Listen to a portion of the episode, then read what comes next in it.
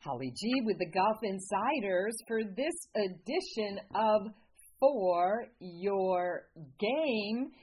It is my pleasure to have a very special guest today.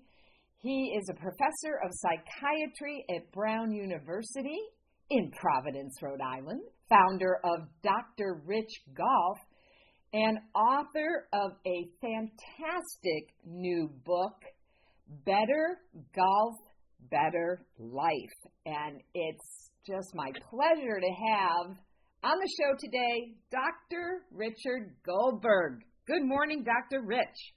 Hello, Holly. Great to be here.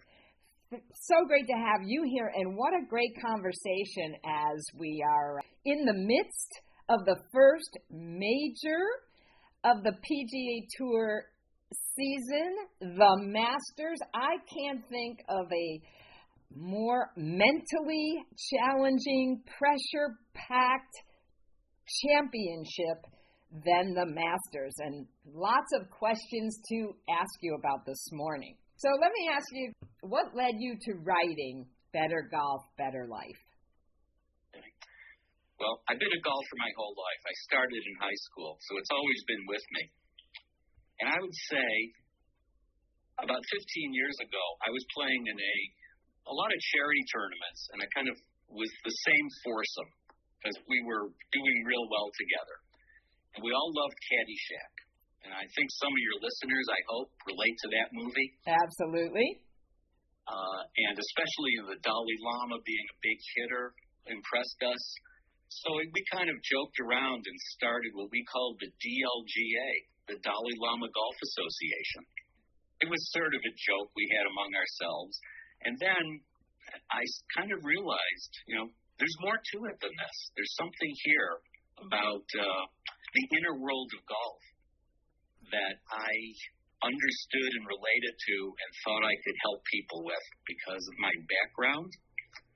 So I kind of transformed this joke about the Dalai Lama Golf Association into a more serious undertaking called Dr. Rich Golf. What I brought to it was, I, I think, three things. One is my background as a psychiatrist and understanding kind of the inner workings of people. And the second of the three things is I have a background as a uh, an endurance athlete. I competed in marathon and triathlon, and through that, learned a lot about performance psychology, which is so important in any sport, especially in golf. You know, golfers talk about visualizing their, the future they want, for example. Well, in an Ironman triathlon, it took me two years to learn how to visualize crossing the finish line. So I, you know, I've kind of transformed that into the, tr- the visual future that people need to have to be successful in golf. And the third thing I brought is 50 years of practicing mindfulness meditation. So I kind of fused those three parts of my background of performance psychology, psychiatry, and meditation into Dr. Rich Golf. We, we just we focus so much today, Dr. Rich, especially the professionals, right? On the statistics and the equipment and the physical side of the game. It was interesting to note uh, a comment that Rory said in his press conference where somebody was asking him about, well, you know, it would seem that Augusta National suits your game. And we often hear that. But yet he responded, well, there are many players that whose game Augusta National suited that never won a green jacket. And that tells me, especially as we know on Sunday, when you hit Amen Corner, and number 12 specifically, it isn't about pulling the right club, Dr. Rich. It's about being in the right headspace, especially if you're tied for the lead. Yeah, well, I all of these problems that are faced at that level, people, your listeners, and we as golfers face them too. So a lot of things I do with my one of the things I do with a lot of my students is uh, when we're going to go out and have a, a session together. I say, if you were playing a match today what hole would you not want to start on? And they, everybody has one. They say, oh, the 12th hole, don't let me start there. And uh, so I say, well, let's go out there. So we go out to the 12th hole and uh, say, okay, play away. And they'll get ready to tee it up and start going through the motions. I'll say, no, wait a minute. Come on over here. Let's talk about what's going on. There is a lot going on in their head. You know, as you say, going into Amen Corner and having that shot that they need to make on Sunday, it's that's not. Of course, the stakes are so much higher, and they're playing at such an elite level. But the everyday golfer has that too. When they're facing one of these holes, they hate playing, and there's a reason why, and it's what what's going on in their head. And if they're ever going to solve that, they're going to need to learn what they're thinking about and to change that kind of thinking. And that's part of what Dr. Rich Golf is about. And it actually can be done. I mean, it's most of these people I work with are able to, in a couple of sessions, and I write about this in the book, uh, become aware of things that they're that are really affecting their golf swing on that 12th tee. Talk to me a little bit about you. You know, you've worked with uh, a variety of golfers of all levels over your your 10 years right. uh, with Dr. Rich Golf. And and I'm curious because not only, as you said, you've played with lots of golfers, you've helped, uh, you know, the the best amateur golfers go to the next level.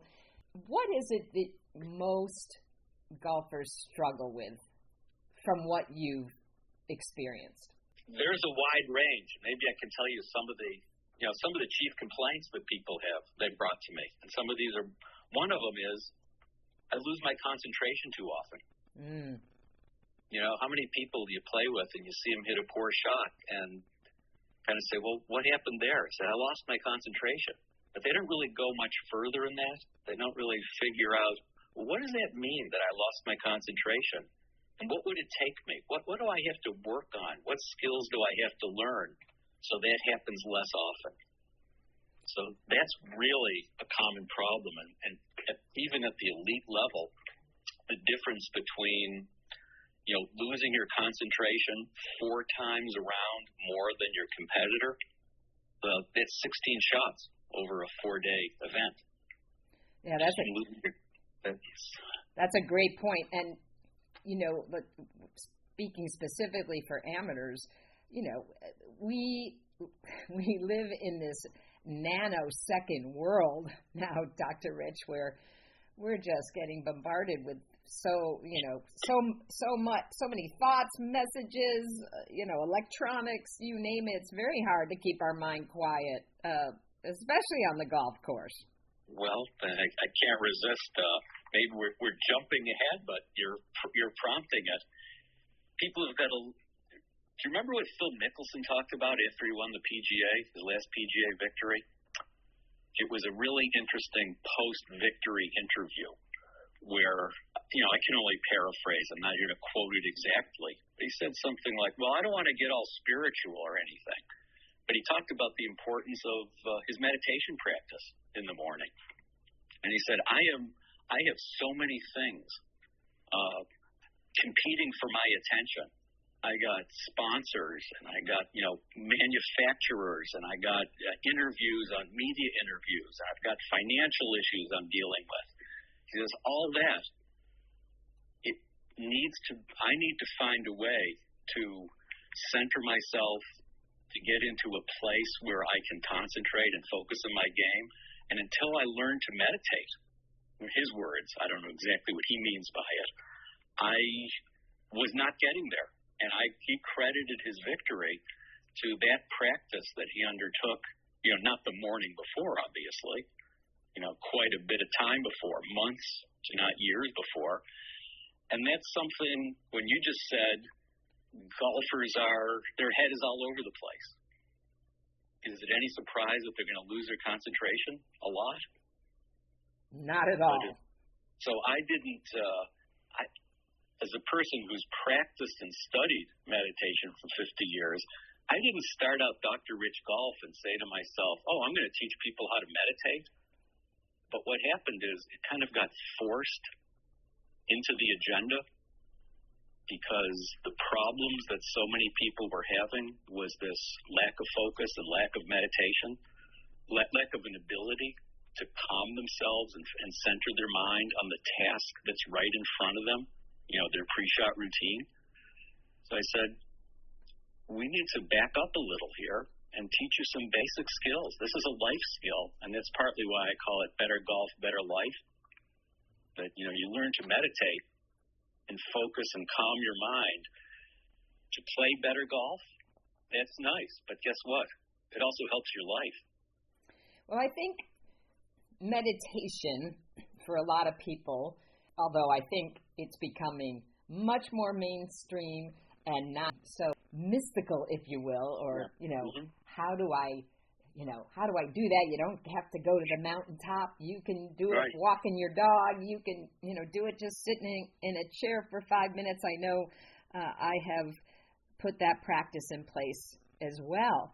And but there there are other ways, and you hear golfers talk about some of the things they they use to help them stay in the present moment such as breathing, Dr. Rich, and slowing down their walking. These are ways that golfers do it in the moment on the course. Yeah, breathing was another fundamental skill that you know I write about in the book. But let me back up a second. Meditation doesn't have to be a an obscure mystical event that's confusing to people. So what I tried to do in the book was simplify it, demystify it, uh, you know, remove it from any particular, you know, religious contexts. It, it's really a skill that everybody should have to help make their life more balanced. So then you're talking about breathing. You know, this was also another skill that I didn't start out with Dr. Rich Golf saying, I'm going to teach people how to breathe. But I noticed that so many people were having problems in that uh, area. Now, watch any good athlete. Uh, they know how to breathe. And one of the quotes I have in the book is Tom Watson said, "When I learned to breathe, I learned to win." Wow, love that. Pretty, pretty impressive. So, you know, watch a, a basketball player at the free throw line, how they take a deep breath, exhale, and to calm their body and go ahead and shoot the shot. But people in golf, you pointed out, great golfers have learned to master their breathing, to calm their nerves, to calm their autonomic nervous system, to be able to perform better. But it, it doesn't, some people are naturals. Let's face it, there's prodigies and everything. But most of us, mortals, have to learn how to do it. So I teach people about, and you know, write about this in the book, the fundamentals of breathing that are going to help your golf game. I hate giving people golf tips actually because I'm I'm more into helping people develop skills that are going to have some enduring value. But there's always somebody who walks up to me at my club and says, "Oh, Dr. Rich, I'm going out to play a match today that I really need to win. So, uh, I, I, you know, you're, I know you're into this mental golf thing. So, give me a quick, give me a tip that's going to help me win the match today." no pressure right? As if we're going to like change their life yeah. it, with a golf tip. But if I, you know, I don't want to disappoint them, so I say, well, if I can tell you one thing, uh, Doug, when you get up in the first tee, take a deep breath, exhale completely, and lose the tension in your body. So, you know, just take a breath. Yeah. And as you pointed, you know, slow yourself down I think it's a great story about how you know Ben Hogan was one of the greatest at this, and, and talked about the importance of slowing down. And the apocryphal tale may be true, is that he did everything in almost slow motion before matches. When he had breakfast, he would take the fork and just move it slowly up to his mouth because he knew how important it was to get himself slowed down. Interesting. For what lay ahead. And people, there are people whose nervous system is jazzed up, who are just quick people, quick brains, and maybe that's not going to work for them. Type A, right here. Hello. but most of us and most people are going to benefit by slowing down. And I can tell you, uh, you know, another anecdote about that. Absolutely. Uh, where I learned about this and where it changed my life was at St. Andrews. So I was fortunate enough some years ago to play St. Andrews, and I teed off, and I had a great a caddy who'd probably been caddying at St. Andrews for 45 years. And I started off, you know, I was playing pretty well. And I was thinking to myself, hmm, okay, nice. I'm out here and playing a nice round of golf, and then I get to a particular hole, and I'm in a bunker, and I hit it across the green to another bunker on the other side of the green. All right? Go across the green, and I hit it back across the green again into the bunker I started in. And then I hit that shot back across the green into the other bunker. And now I'm almost running. Right. To get across because I want to get out of there. I don't want to be there anymore. I got to just get this over with and somehow get it on the green, putt out, and leave. And the cat, I won't try to tell you his what his brogue was like. So this caddy says to me in a very thick Scottish brogue, something like, "Laddie, when things are going the wrong way in your game, You've got to slow yourself down. and there was something about that moment that just clicked with me that I have applied in my life and in my game ever since then. I Often chuckle at a, a fellow uh, playing companion who will arrive, you know, racing into the parking lot five minutes before the tee time throw the shoes on, grab a cup of coffee, down a donut, and then wonder why he triples the first hole, Dr. Rich. Right. yeah, because it starts when you get up. It actually starts before you get up. But you know what keeps people going and keeping and they keep doing that anyway is that every once in a while they rush out of the car, they wolf down a donut, they throw some coffee down, they rush out to the first tee, and they stripe one right down the middle, you know, 260 yards, and they turn to their friends and say, "Well, so much for practice." it's a crazy, because crazy it happens. It does happen once in a while, mm-hmm. and people latch on to that and think, "Well, then I don't have to do all these other things." But sure, I mean, things do happen like that. But if you want to have that happen more consistently, more often, a higher percentage of time it's going to come with preparation. Well, speaking of preparation, uh, there's been a lot of talk this week and a lot of focus, of course, on Rory McIlroy as he is attempting to complete the Grand Slam, has eluded him uh, for nine years. And clearly, what Rory has really taken time and focus on is the mental side. And it was interesting to hear in his press conference that he talked about a you know a well-known mental uh, sports psychologist in the field, Dr. Bob Rotella, and that he's been working with him for a couple of years now. And as we all know, you know, definitely some scar tissue for Rory after what happened to him on that 10th tee uh, when he was leading and had the first chance to, chance to complete the Grand Slam. So, you know, there's been lots of conversation about the ghosts that linger at Augusta for Rory. Yeah, well, absolutely. And it, and it is for us too in so many situations.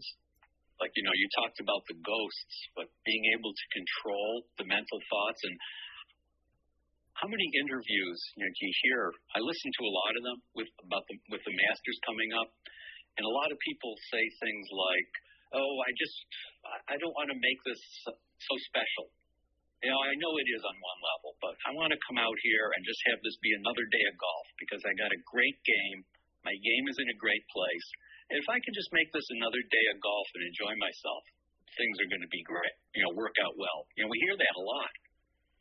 And we know as, you know, at our level, you know, we're not at that elite level, uh, how we start to construct these stories that make everything so hard. You know, I'm, I'm sure it's happened to you. You're on the 17th hole and you're about to either close out a match or have one of your best scores. And as soon as somebody on the 17th hole tells me, oh, Dr. Rich, all I need to do is have two more pars and I shoot my best all time score, I know they're done. It's never going to happen because they've created that storyline that is now has gotten them out of the present. Or you because just had those five birdies in a row and your mind is speeding up like this is going to be the day. This is going to be the round. I have one of my students who he birdies the first hole, and now I almost can joke with him. I say, "So Dan, what are you thinking?" Because I know what he's thinking. He's thinking, "What's the course record here?" Because he birdies the first hole, right? And then inevitably, he hits his hook shot into the trees on the second hole. Oh.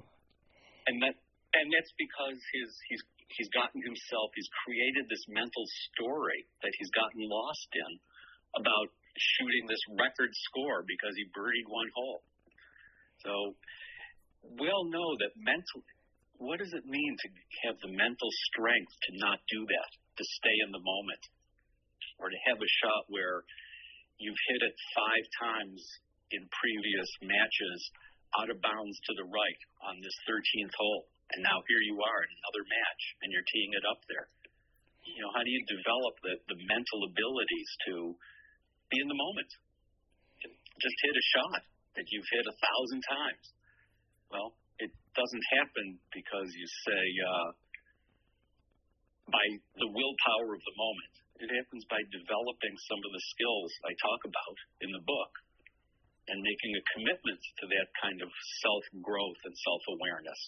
And the great athletes have done this. You know, that's their job, part of their job. In the press conference with Rory, he was talking about uh, when he's working with Brad Faxon on his putting.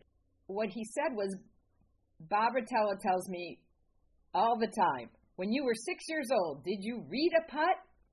You were probably putting on instinct. I think we've seen this at times with Rory, with Jordan, who have a very carefree, I think, pers- personality and way they approach the game because of their love of the game, and that at times when you know they've gone down a road of just getting too intense, it has worked against them. Yeah, in general, you know, I see a lot of people who have gotten too intense. I mean, I I just had a, a client who came to me about eight months ago who said, uh, you know, I used to break 80, and then I thought I really had a chance to get good at this game, so I started taking more lessons and I started focusing myself on all these technical things that were going to get me to the next level, and I can't break 100 anymore. So that's an, an extreme case of, of how to get that person back to the sort of natural instinctive abilities that he had. And so, you know, as a golf teacher, there's all kinds of tricks you do. I mean, I've had people who have been, who've gotten way too focused on technique and putting. And so, you know, what I'll do with them is I'll have them, you know, with their back to the hole and I say, just turn around, take a look and putt. Because how many times have you been in your home office where you've crumpled up a piece of paper and casually tossed it over your shoulder and it goes right into the wastebasket? You know, love it. Because you have these instincts if you sure. can get to them. Absolutely. People need some people. You know, this is it, there's a little bit of in, a lot of individualizing it here because different people need different things at different times. Uh, some people need to focus more on technique at times. Other people need to, you know, stop doing that at times. Uh, you mentioned intensity, and I can't think of any tee shot where you would get the first tee jitters more so than the first tee oh. at Augusta National, Dr. Rich. And uh, Justin Thomas was asked this question on Tuesday. You know, can you describe your feelings and intensity on the first tee and how they might change throughout the week? And it was very interesting how he answered it. He said, the first tee, at least to me, is more nerve wracking than any first tee shot, bearing a team event or Ryder Cup or President's Cup. So I see a lot of clients with what you call first tee jitters. You know, a lot of Yes. people get nervous on the first tee. They're not on the first tee of the Masters, but try But they're playing a round of golf with their boss. right, but try having them tee off the first tee when you know some courses it's right next to the clubhouse. There's people out having coffee and eating and watching you tee off on the first tee. That makes it a little harder. But I I usually can get people over the first tee jitters in like one or two sessions. So what's the secret? I mean, the secret is to learn how to focus on the present. So focusing on the present means most people should have a pre-shot routine if they don't have one. So they should be on the first tee. They and their pre-shot routine, which should be designed and owned by them, might be, you know, picking out a target, breathing in a certain way, checking one thing in their posture. You know, there's a lot of ingredients that could go into it, but whatever it is, they have to immerse themselves 100% in their pre-shot routine. And when they do, guess what happens? Everything else evaporates. All those concerns about people watching me, what are people going to think? Uh, what's the storyline behind here? All that goes away when people get immersed in their pre-shot routine. So, and that comes back to learning to concentrate and focus. So, one of my clients just wrote me about how, Dr. Rich, I know you had talked to me about my pre shot routine and, and immersing myself in it. Well, I've had one for like 12 years, but I never realized that it had become so automatic. I was no longer really paying attention to it and immersing myself in it. Mm, great point. It became sort of habituated to it, was sort of going through the motions, but was no longer really paying attention to every aspect of it. You know, I had the, I don't know what was going on in her head, but I had the good fortune to follow Annika Sorenstam for 18 holes of golf one time. And the thing I noticed, and you don't see this on TV because the cameras move Shot to shot. all over the place. Yeah. Shot to shot, so many players, you never see the consistency. Her pre shot routine was identical every single time for 18 holes. Every time was immersed in exactly the same pre shot routine the timing, the, the physical motions, the mental. I, I believe, the mental immersion. I, mean, I can only tell from the outside. And a lot of people who are aspiring to be you know, they're club players, but they're aspiring to be better golfers, aren't doing that. And we, I talk with them about why they're not doing it. And well, you know, some of them don't believe it's going to help them, and we go into that. Some of them don't want to stand out and have people say, you know, what are you doing? Let's let's play golf. Uh, but there's ways to go through a pre-shot routine that are that don't make you stand out. You've got to do it quietly. You've got to do it. You've got to be prepared and ready to hit, and not slow down the foursome. It's possible to do all those things, but it's got to be a very a commitment to this uh, private routine that you're doing to focus yourself, and it triggers the brain. I mean, we haven't talked at all about the neuroscience of this, but you know, the golf swing is a very highly orchestrated event that's going on in the brain. The complexity of it is overwhelming. In seconds. Somehow. In seconds, Yeah, Dr. in Rich. a second. Right. That we need to trigger that orchestrated movement. And among other things, the, the right the pre-shot routine is basically sending a message to your brain that says, "Get ready. Now is the time to produce that beautiful orchestrated neuro neuroscience event that's going to happen right now." Want to cover one more topic as this weekend there's going to be something else in the mix at Augusta, and that's the weather.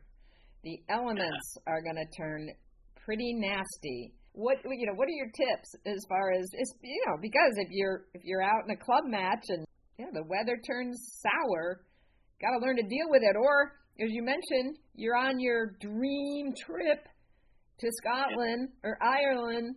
Well, one of the things as a mental coach is I don't think we want to ever have a a divorce between the technical and the mental sides of the game. You know, all the things I write about are meant to complement people learning techn- technolog skills, you know, getting the right club fitting, learning the right technique. But the third part of that is the mental part of it. So with playing bad weather, people have got to learn some technique. They got to go out and practice in bad weather. It's not just going to happen. So there's a lot to organize if you're playing club matches in bad weather. Do you have the right clothes? Do you have the right gloves? Do you know how to keep dry most of the time? Keep your hands dry. Uh, so just learning some of the techniques and the, taking advantage of the new rain technology is an important thing. But the partner with that is the mental part, getting into the right frame of mind. If you have a negative frame of mind, like, uh, oh, this is terrible, I'm not going to be able to play well today, what a bad break, uh, too bad we have to play today, the other guys didn't have to play like this, all of those negative thoughts are going to have a terrible effect in your golf game, as opposed to framing it in a different way. And, you know, you had mentioned Scotland, and because we'd been talking and said, if you went to Scotland in August and it was uh, 44 degrees with a strong breeze and some driving mist in your face, you'd talk, you'd look at your friends and say, "Hey, let's go! Isn't it great? Isn't it great being here? Let's go! This is Scotland. Let's enjoy the day." So sometimes you have to have that frame of mind uh, in in North Carolina or in Rhode Island or wherever you are. You can be sure that how whatever you're facing in trying to master the conditions that day, so is everybody else. And if you can have an edge because you're not as negatively affected, that's going to translate into some edge in your scoring and your ability to play better, a little better than other people that day.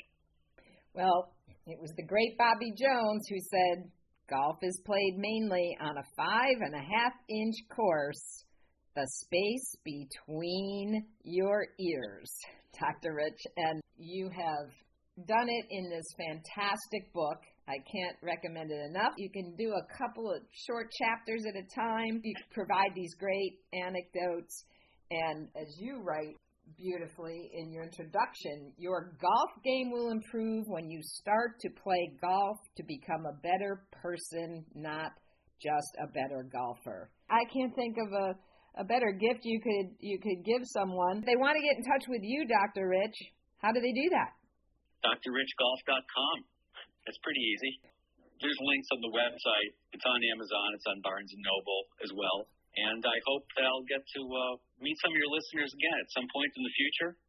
We'll have you back again. Uh, this is a topic that uh, I find uh, very fascinating and is is is too much to cover in one podcast. But again. Thanks, I recommend it. Better golf, better life. Dr. Rich Goldberg, thank you so much for spending some time with us today at the Golf Insiders.